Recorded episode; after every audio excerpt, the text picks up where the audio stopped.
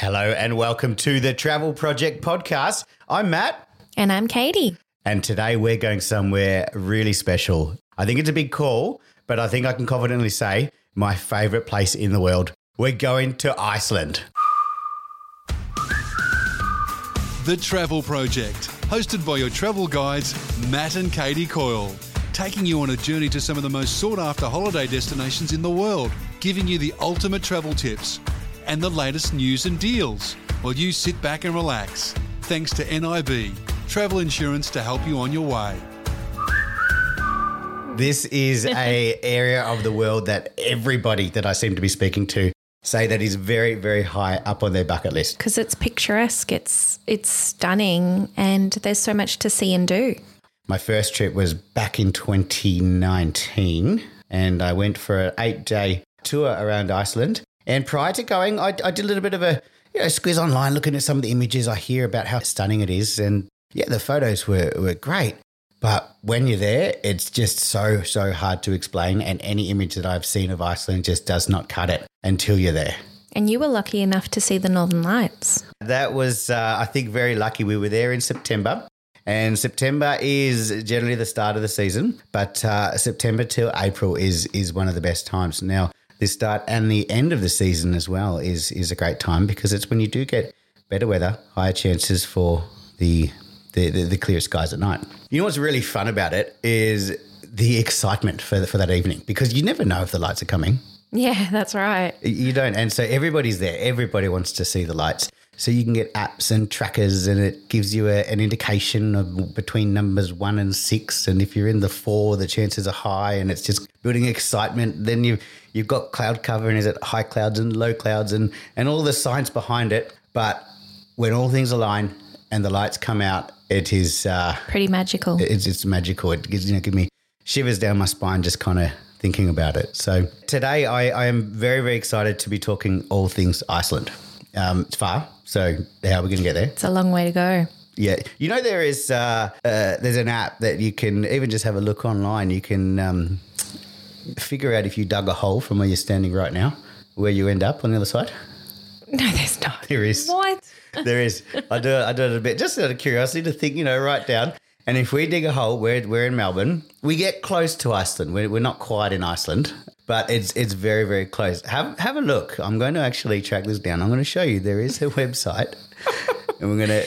What do you do in your spare time? How do you find these things? This I'm just curious. I look at travel. We go, we fly, we cruise, and if we dig, We dig. All right. Apart from digging, there's uh, a couple of unique ways. Now, from Melbourne, I got there, uh, this was again back in 20, 2019. I flew there with one stop. Well, who was that with? Yeah, Air, well, Air Canada, at the time, they were flying Melbourne to Vancouver. So Yeah. right now, you'd be going Okay. via Sydney. But I went to Vancouver on a direct flight, got there in the morning, went out into town and, and, and had some lunch. And then I came back for a flight in the afternoon. Oh, that's not so bad. So that was an option. I think a, a lot a lot of people think you need to get to Scandinavia or the UK and then it's another trek from there. Mm. You know, and, and add on to an American trip from New York, it's only about five and a half hours. Yeah, that's not bad at all. It's very easy. So I think so many people find themselves over in the States or, or New York or Eastern Canada and just think, yeah, it's it's right there. The other you know, option is very easy to get from the UK and, and many different airports in the UK as well. You know, get into the network of, of Icelandair. Probably the, the fastest option would be flying Finnair. I, flew Finnair. They don't fly into Australia, but uh, you know Finnair would uh, fly via Singapore, even Tokyo. What better way if you're thinking Iceland? We could fly direct to Tokyo. We could have a couple of days there if you'd like to experience as, as a stopover. I think so many people think the Middle Eastern, you know, countries or, or Abu Dhabi, Dubai, uh, going into Doha or Singapore or Hong Kong that they're the hubs. But let's have a look at Tokyo on the way. Uh, but of course, That'd be cool. Singapore's a bit quicker, but we could do that and then fly via Helsinki. Again, have a couple of days. Well, what an opportunity if, if you choose, or connect straight through. I think I had about two hours, and then straight across into Reykjavik, into in, in Iceland. And uh, the best thing with this uh, th- this option with Finnair is you could then fly home via New York. You don't need to come back the same way you went, and generally, it's not really going to be that much more. Some taxes via the states as opposed to via uh, Asia, and and that's really it.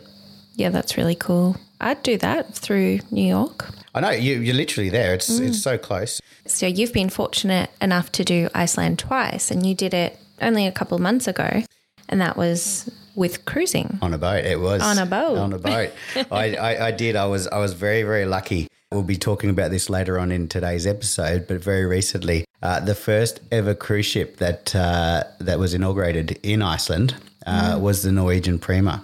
Yeah, amazing. This this ship is incredible. Yeah, it's just ho- so hard to explain. You know, you, if you ever thought you needed a, a multi-story go-kart track at sea, um, well, I didn't think I needed it, but it was there and it was fun. There's so much to do, but again, the itinerary that Norwegian Prima is going to be making its way from Iceland across to the UK and then back.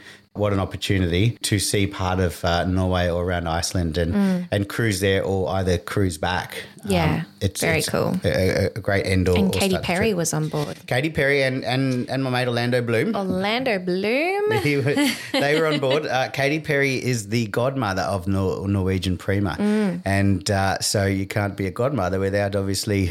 Uh, well, I don't know. I've never been a godmother, but I assume have a have a concert uh, on on board to you know celebrate the, the first sailing of this absolutely marvel of a ship, the Norwegian Prima. We will we'll be talking about that in today's episode. We are also speaking with Thordis. Thought of This is uh, from Tourism Iceland. And uh, you know what better to find out rather than me, who've had you know who's had two trips, and yes, I've designed many itineraries, but someone who lives and breathes and is Icelandic and Speak to the experts. speak to the people on the ground. She's she wants people to come to her beautiful country. So very, very excited that that uh, that that I teed up a chat with Thordis, and uh, that was a, a a a great part of the. Um, you know what, what we're doing right now. So we're going through that a little bit uh, later in, in today's show. You're listening to The Travel Project, thanks to NIB, travel insurance to help you on your way. And coming up next on The Travel Project, And this is the heart of the Icelandic culture is the hot water bathing and kind of the wellness aspect to that. What we can do is we can, you know, you can have an adventure, hike in Iceland, you can go to a glacier, you can go mountain climbing, and then you can go to a hot spring and just relax in the hot water, and then you can have an amazing meal. Nothing beats the feeling of travel. The first step off the plane, salt water on your skin, sand beneath your toes, a drink in your hand. The list goes on. NIB wants you to enjoy the best parts of travel and help you through any unexpected bumps in the road, whether you're travelling up the coast or overseas. For travel insurance designed for today's travellers, go to nib.com.au slash travel well. NIB, travel insurance to help you on your way. Always read the PDS and TMD at nib.com.au slash travel well to consider if this product is right for you. Insurance issued by Pacific International Insurance. The Travel Project with Matt and Katie Coyle. From Visit Iceland. Now I'm going to give this a go. Thordis Peter Thortis from Iceland. Yes. Well, welcome, welcome, and thank you for joining us on the Travel Project podcast. Thank you very much. I'm so happy to be able to be here with you today and uh, talk a bit about Iceland, what the Australians can see over there, because we have a lot to offer. I love Iceland personally. I've been there twice, most recently uh, in August of, of this year. But rather than for me, you uh, have worked for the in the tourism industry in Iceland for half your life. Yes, exactly, exactly. So I think I'm a bit familiar with what Iceland has All right, to offer. And, and that's what I'm so excited for our listeners to find out.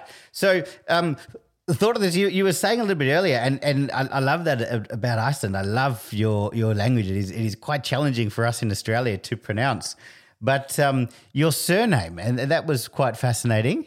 Do you mind giving us some insight into that? Yes, of course. So um, my surname is, is Pétursdóttir, which um, translates to the daughter of Peter. If I had a brother, he would be Pétursson, which means son of Peter.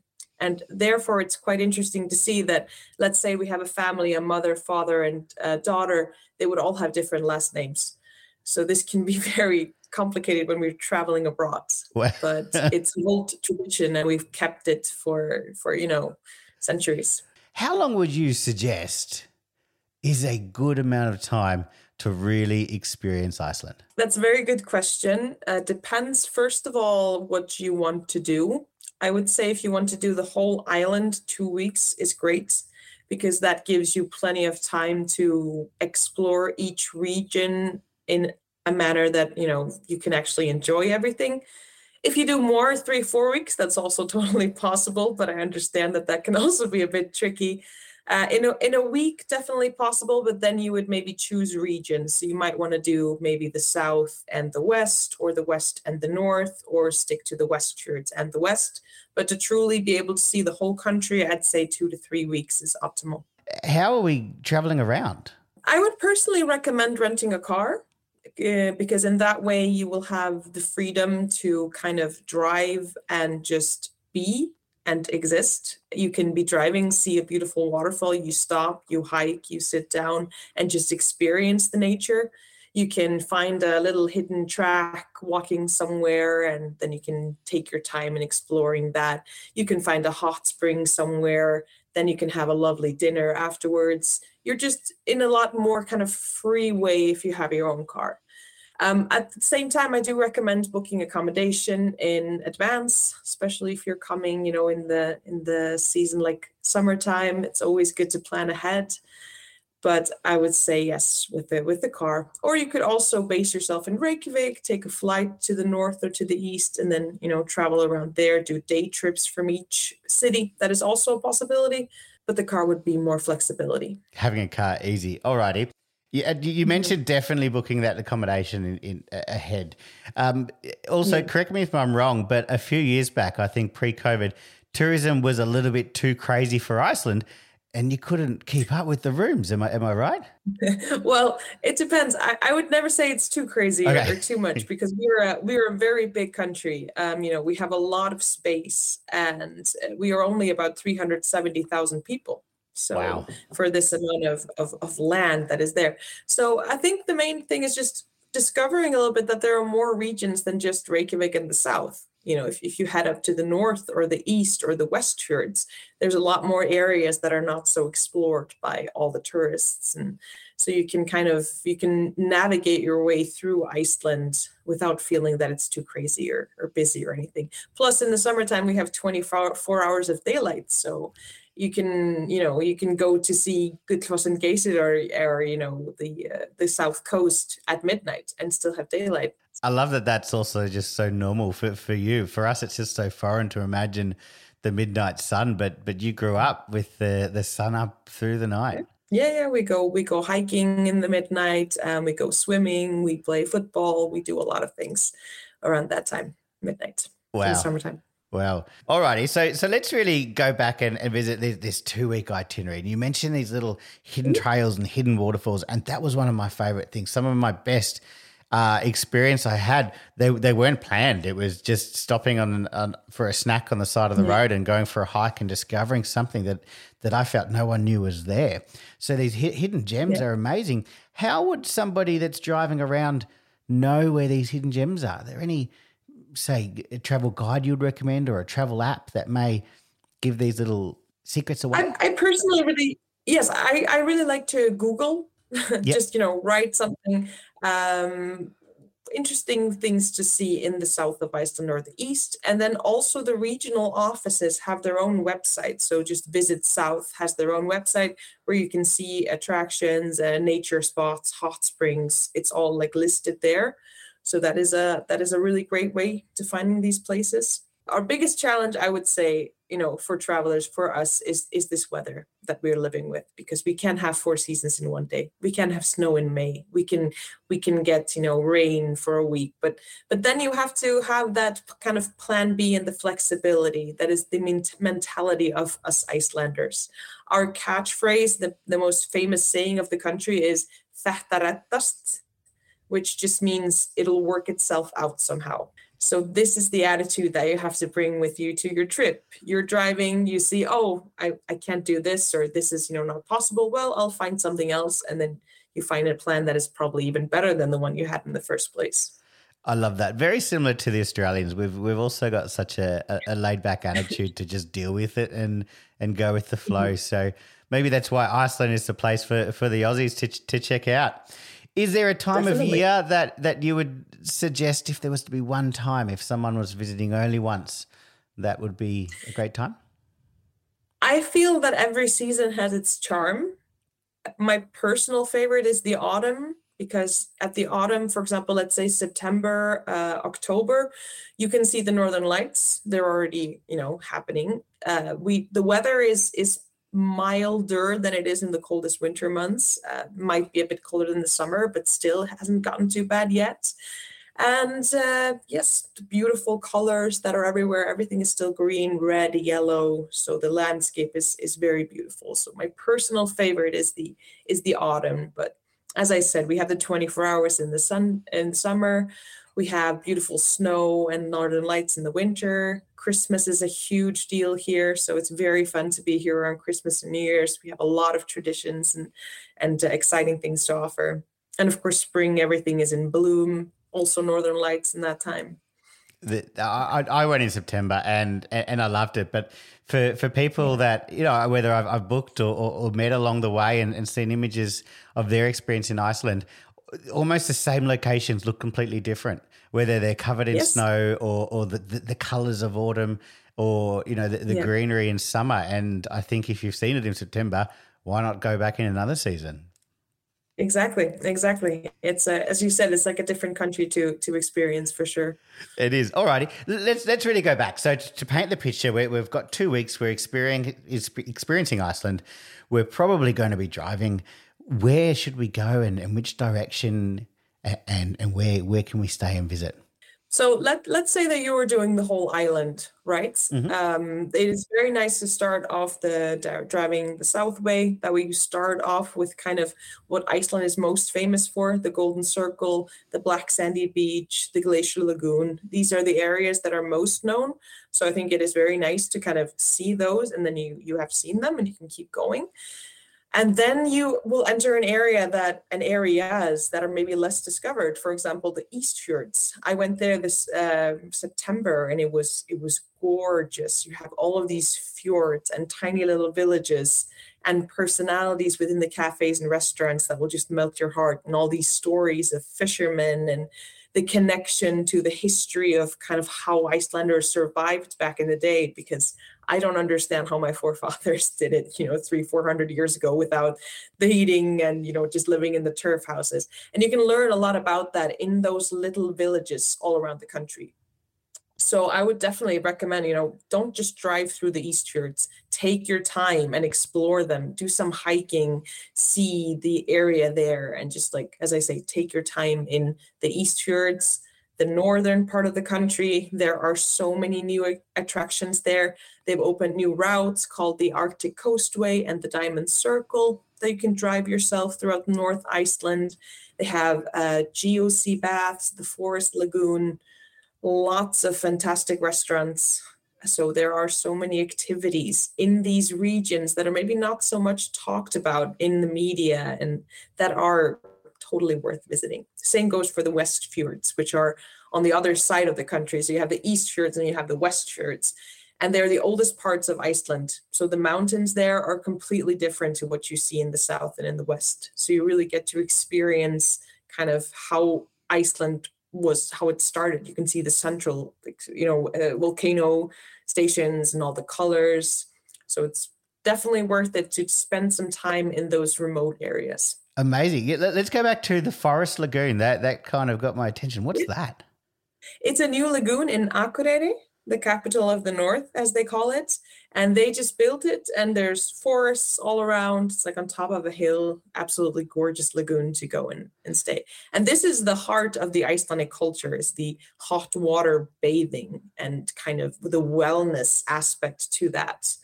What we can do is we can, you know, you can have an adventure hike in Iceland. You can go to a glacier. You can go mountain climbing, and then you can go to a hot spring and just relax in the hot water and then you can have an amazing meal. You've got you've got wellness, adventure, and culinary all together in in one little half day, which is great. The, the one thing that, that I really took away on my first visit to Iceland is really stems from, from that wellness. We went to a, a geothermal station. I think the Icelandic they they don't just talk about about sustainability or, or, or running the country mm-hmm. off off alternative fuels. You you do it and you do it well. There there was um, that the story about the, the hot water that's pumping up from these geothermal power plants that pumps through under the roads, so you Yeah. don't need to you know clear the roads of snow in winter.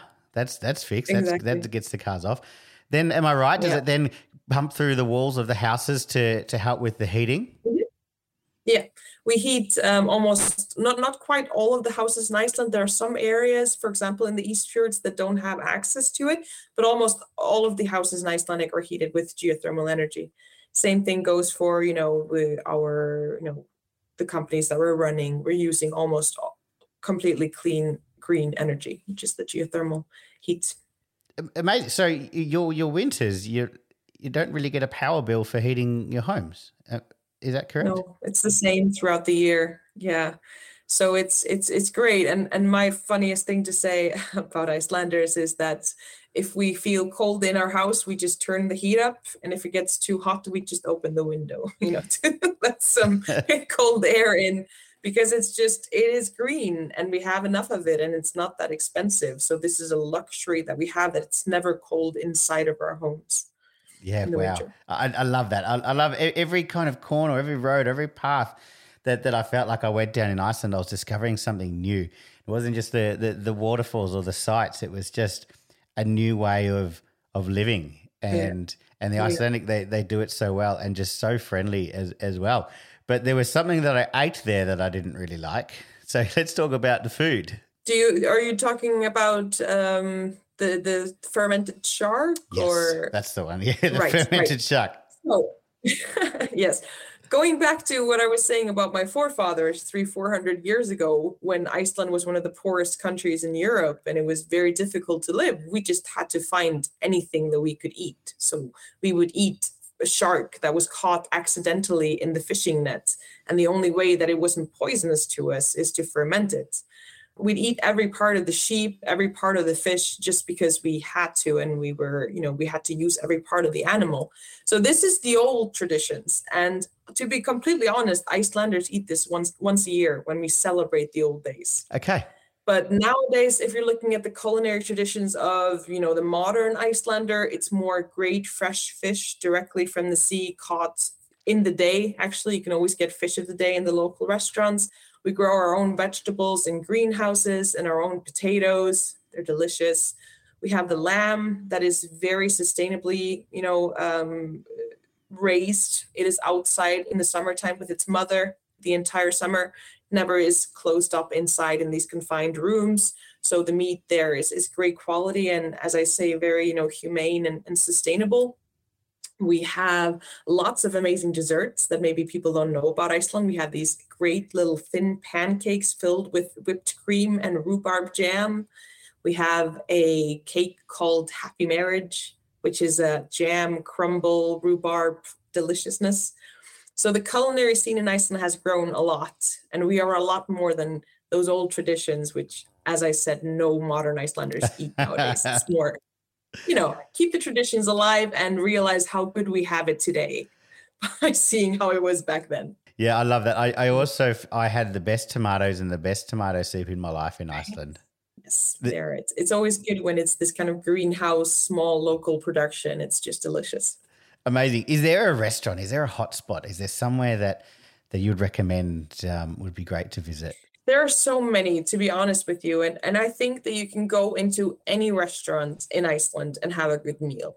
There, I personally, I've I've traveled all over my country. I travel a lot in press trips with journalists, and I don't remember the last time I had a bad meal. If you want a safe order, you can always order fish of the day or the lamb.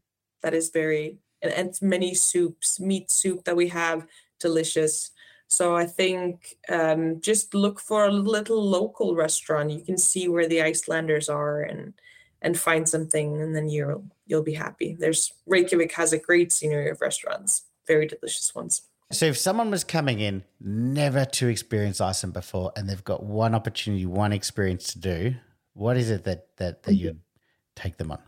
I would definitely suggest a nature experience, first of all, whether that's a hiking in, for example, the Reykjanes Peninsula. There are beautiful hot spring hikes there and a, a nice water with many colors. Or if it's, you know, a, a trip to the Golden Circle or trip to the west, any kind of nature hiking activity. Then a hot spring, whether it's Hvammsvík in the west, Sky Lagoon in Reykjavik, or the Blue Lagoon in the Reykjanes. And then after that, a lovely dinner someplace so that you combine a bit of everything that way you can you can be at peace in the nature experience the air feel the wind then you relax and then you enjoy good food because when you're traveling you always need good food as well Thordis. It is just so exciting and, and, so amazing to have you on with us today and to share those little little insights. I can't wait to be going back to Iceland again, and we will definitely be be, be meeting up. I'd love to, to, to try that lamb and the fish of the day in Reykjavik. Thank you very much for having me. You're listening to the Travel Project, thanks to NIB travel insurance to help you on your way. And coming up next on the Travel Project, you can get a room and you can literally walk out and swim into the lagoon. How good now, is that? You, you can't ask for anything better than that. Like if you're doing Iceland, do it in style, right? From a week in Bali to a month in Europe, NIB Travel Insurance can offer cover for your overseas adventures. When you think Iceland, often you you've heard about the Blue Lagoon, which is, you know, incredible very iconic. The hot thermal waters, oh, the, the, turquoise blue, and then the the clay. Is it clay um, for that you just lift, scoop up from the water and put all over your face? It is. It's like a mud, and and you can, and they literally swim around, and they've got tubs of it. But if you buy it at the gift shop, I think it's about one hundred and fifty dollars for a tube. So that's what you did much, the first time. Get as much as you can. so you may have heard of the Blue Lagoon, but you mm-hmm. might not have heard that you can actually stay at the Blue Lagoon. There's a place called the Retreat and it's this award winning luxury resort. It's only 62 hotel rooms, mm-hmm. um, Michelin star dining. Probably the highlight is you can get a room and you can literally walk out and swim into the lagoon. How good now, is that? You, you can't ask for anything better than that. Like if you're doing Iceland, do it in style, right? Oh yeah, and and you know what? The Blue Lagoon is I think about 30 kilometers from the airport. So it's one of those places you can either start your trip after the, the, the, the long journey or end it. End it with a bang. What, what a way. Yeah. Looks stunning. So so we can get rooms there and just swim out and have access to the Blue Lagoon. Yeah. Private access. So cool. And to have your own private part of the Blue Lagoon that's just yours. You don't have to share it with anyone. Like I just think that is such a perk to a hotel. The retreat at Blue Lagoon, amazing. There was one more, the Blue Lagoon, the same company. They've just opened Sky Lagoon. Didn't did you did you end up going there? I did there. So yeah. I, I have been to the two, and it's really lucky hard. duck. it's it's really hard to to choose your fave one over the other. Yeah, yeah. I, I just they're both amazing. They are. You know what? I think the Blue Lagoon. It's it's just iconic. The colors, the the, mm. the, the mud facials, which were just. I just I came out feeling younger and fresh. but Sky Lagoon is just otherworldly. It's yeah. just the same naturally geothermal heated waters, but an infinity view across the ocean. Yeah, that's pretty magical. I think if, if we get to stay at one though, Mm. That's where I'm going to be going. That's where you'd stay, the Retreat Hotel. At Blue Lagoon. Yeah. The Travel Project with Matt and Katie Coyle. When heading off on holidays, there's one thing travellers should consider, and it has nothing to do with your in flight entertainment. It's arranging a travel insurance policy to protect against the unexpected.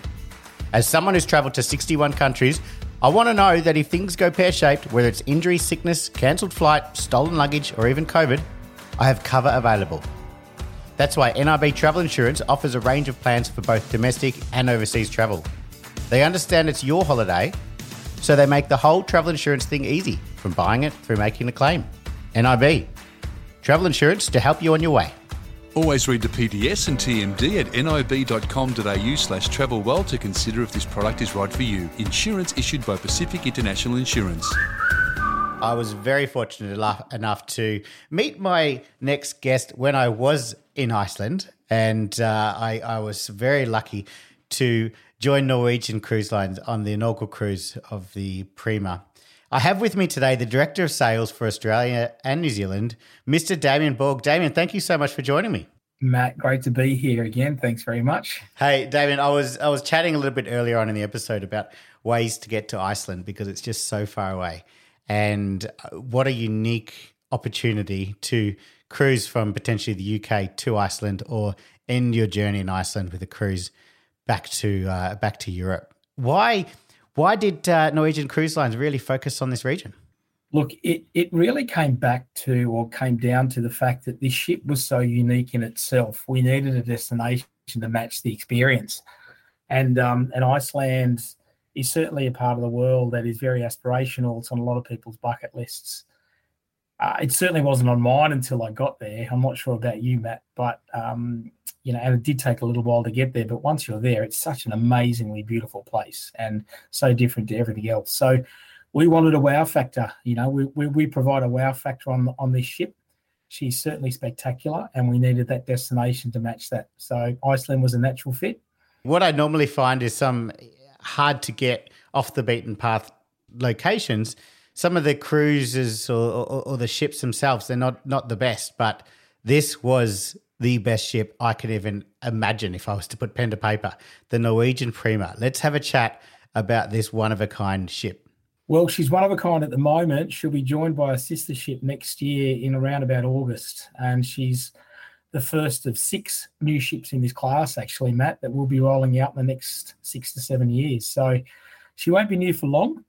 But let me tell you, as an addition to our fleet, and I, I believe our fleet is incredible in itself, um, with most of our ships, actually all of our ships being refurbished in the last three to four years building a new class of ship is always a challenge. Trying to come up with new innovations, um, new gadgets, toys, uh, attractions to entice guests is always difficult. But let me tell you, the team that works in our in our ops and our brains trusts have done a great job with this ship. She's truly remarkable.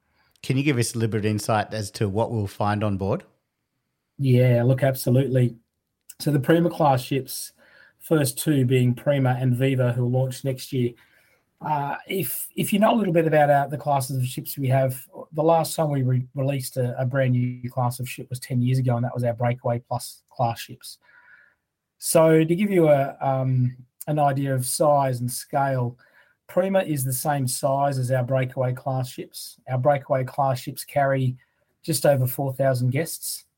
Prima will only carry for uh, 3,100 guests. So we've already freed up almost a thousand guests on this on this new ship. So that allowed us to free up a lot of space, and it was almost like we developed this ship post pandemic, Matt, because uh, what they've done with that space is is two major things. One is create um, a greater footprint within the cabins and staterooms. Uh, I think you'll agree that the staterooms are quite large, um, including the bathrooms on top of that. Yeah. Um, and the second um, most exciting aspect of this new build is the outdoor deck space. And uh, level eight or deck eight um, is all deck space, all outdoor deck space. So, you know, for those guests looking for a cruise experience that provides a lot more access to fresh air and outdoor activities, um, the Prima class ships certainly do deliver that. So she has the most outdoor deck space than any other new build in the market. Um, we can claim that, and definitely our biggest cabins on, on our ships across our fleet. And that's just the start. We've um, we've implemented uh, our racetrack on this ship as well. Did you get a go of the racetrack? Did I get a go of the racetrack? Did I ever? this is just out of this world. So let's go racetrack. I, I think I don't want to skim over that. This is a, a go kart. Is it the, the first ever go kart track at sea? Yeah, so we were the first cruise line to put a racetrack um, at sea, uh, and that was on our uh, Norwegian Bliss ship. Um, we now have three. This is a fourth ship with um, with a racetrack on there, but this one has three levels, so it's definitely excitement plus. Uh, not for the faint-hearted, but um, certainly something different to do at sea three levels of go karts. I we've got go karts here in Melbourne, and they, they don't have three three levels. This is just ph- phenomenal. Um, now they are they're electric carts. Yep, which is great. Yep, they're environmentally feel... friendly. They go quite fast. Um, you'd be surprising how fast they do go. Um, and we have a number of different initi- initiatives on the track as well. You know, there's, there's the usual session and and racing type environments. But then we also do speed laps where we let people go around the track by themselves, and we clock that over the course of a cruise. And at the end of the cruise, the fastest lapper, let's call them that, um, win some prizes and awards. So it's pretty exciting. But yeah, a lot of fun. Um, Amazing. Um, and, and I, I, don't want anyone to think that you know being electric takes away from the power of a of a go kart because the sounds that come out of it. I, I, guess it's just speakers, but wow, it feels like you're driving a, a, a go kart. And trust me, they go as quick as any other go kart. So. What, what an amazing experience! There, so there's plenty to do, but you, you've only just really touched on it. I think even the promenade, just to kind of go back down to that, that was my favorite place. I think I've had many conversations with people, and a sentence that may come up was, "I didn't want to be stuck on a on, on, on a cruise ship," and you're not. And especially in a space like this, it's like how how if I was to be in a in a city in Europe and just walking along the waterways with cafes and restaurants and places to sit, that's what it's like wrapping around the entire ship. That was just my experience. I loved it. So we, have touched on the promenade. We've touched on the, the go kart. What else can we do? Uh, dining on board has ta- been taken to the next level as well, Matt. And um, you know, whilst the that, that level eight space uh, really does give you access to the entire ship. You know, traditionally with ships, you're navigating um, from floor to floor and end to end within the ship internally.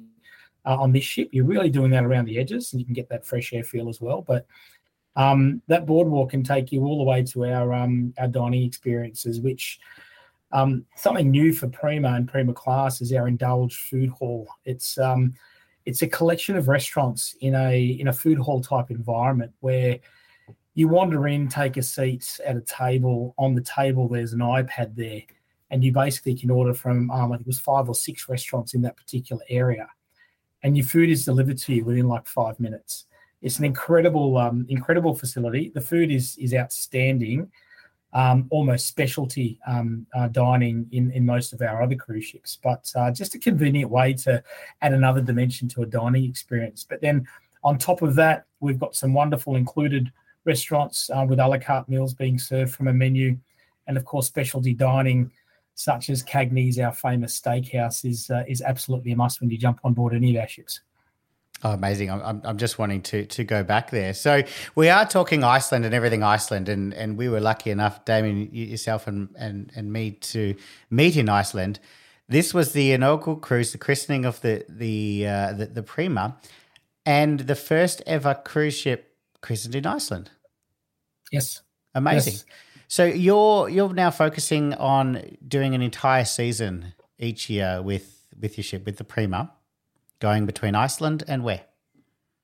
Uh, into the UK out of Southampton. Um, she'll obviously sail back down from Iceland into Amsterdam as well. So, unique part of the world, uh, which which we believed um, a ship of this caliber and this quality needed to service a destination that matched its its, its quality. So, Iceland was a natural. Um, I think you'll agree that the christening event in that location was quite spectacular.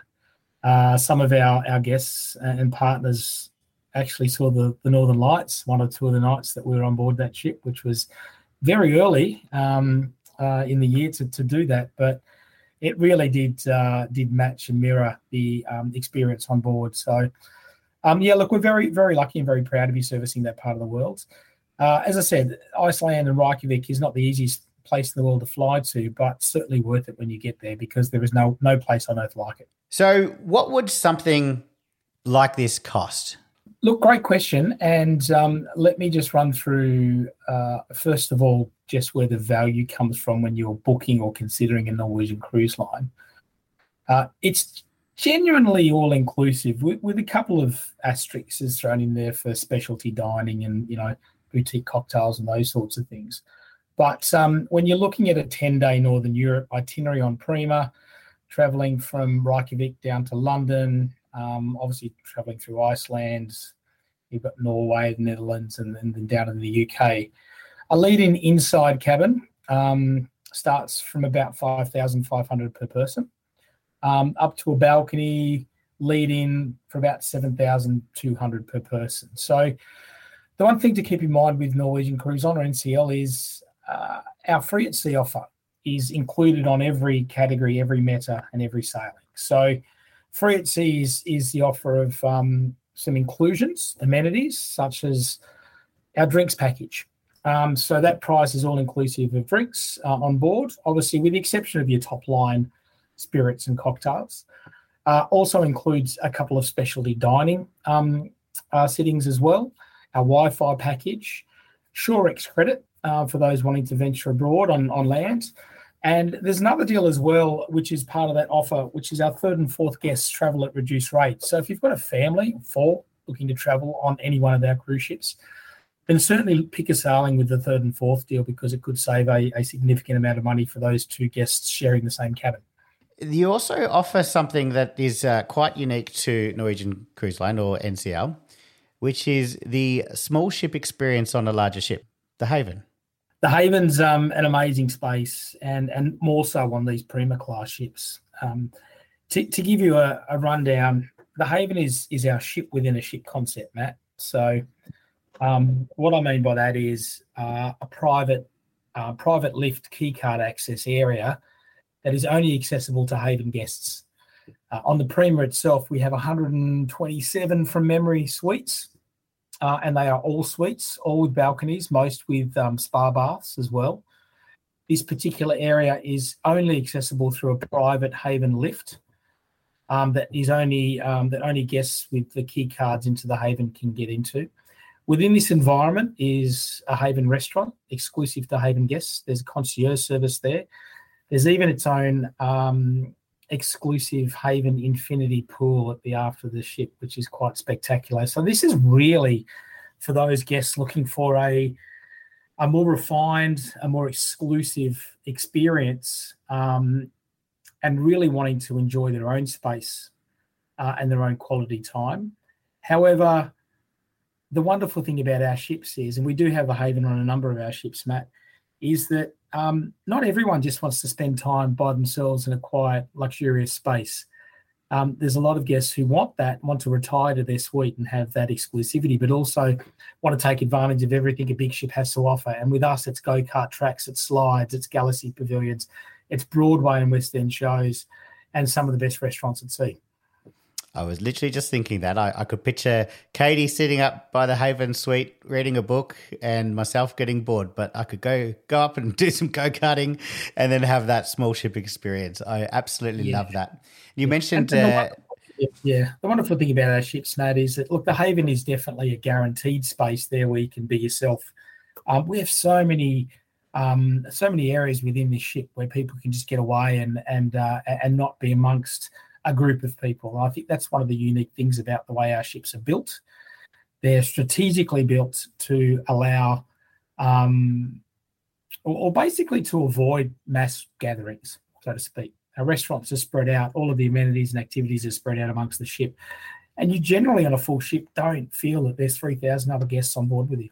Not at all. No, I never ever felt like that. And I think that's one thing that you guys do really well. The ship stunning, the itineraries are absolutely amazing. And and whilst we are talking Iceland right now, I love the itinerary that goes around Iceland through the through Norway, uh, ending in UK via Amsterdam. However, where else can we cruise with NCL?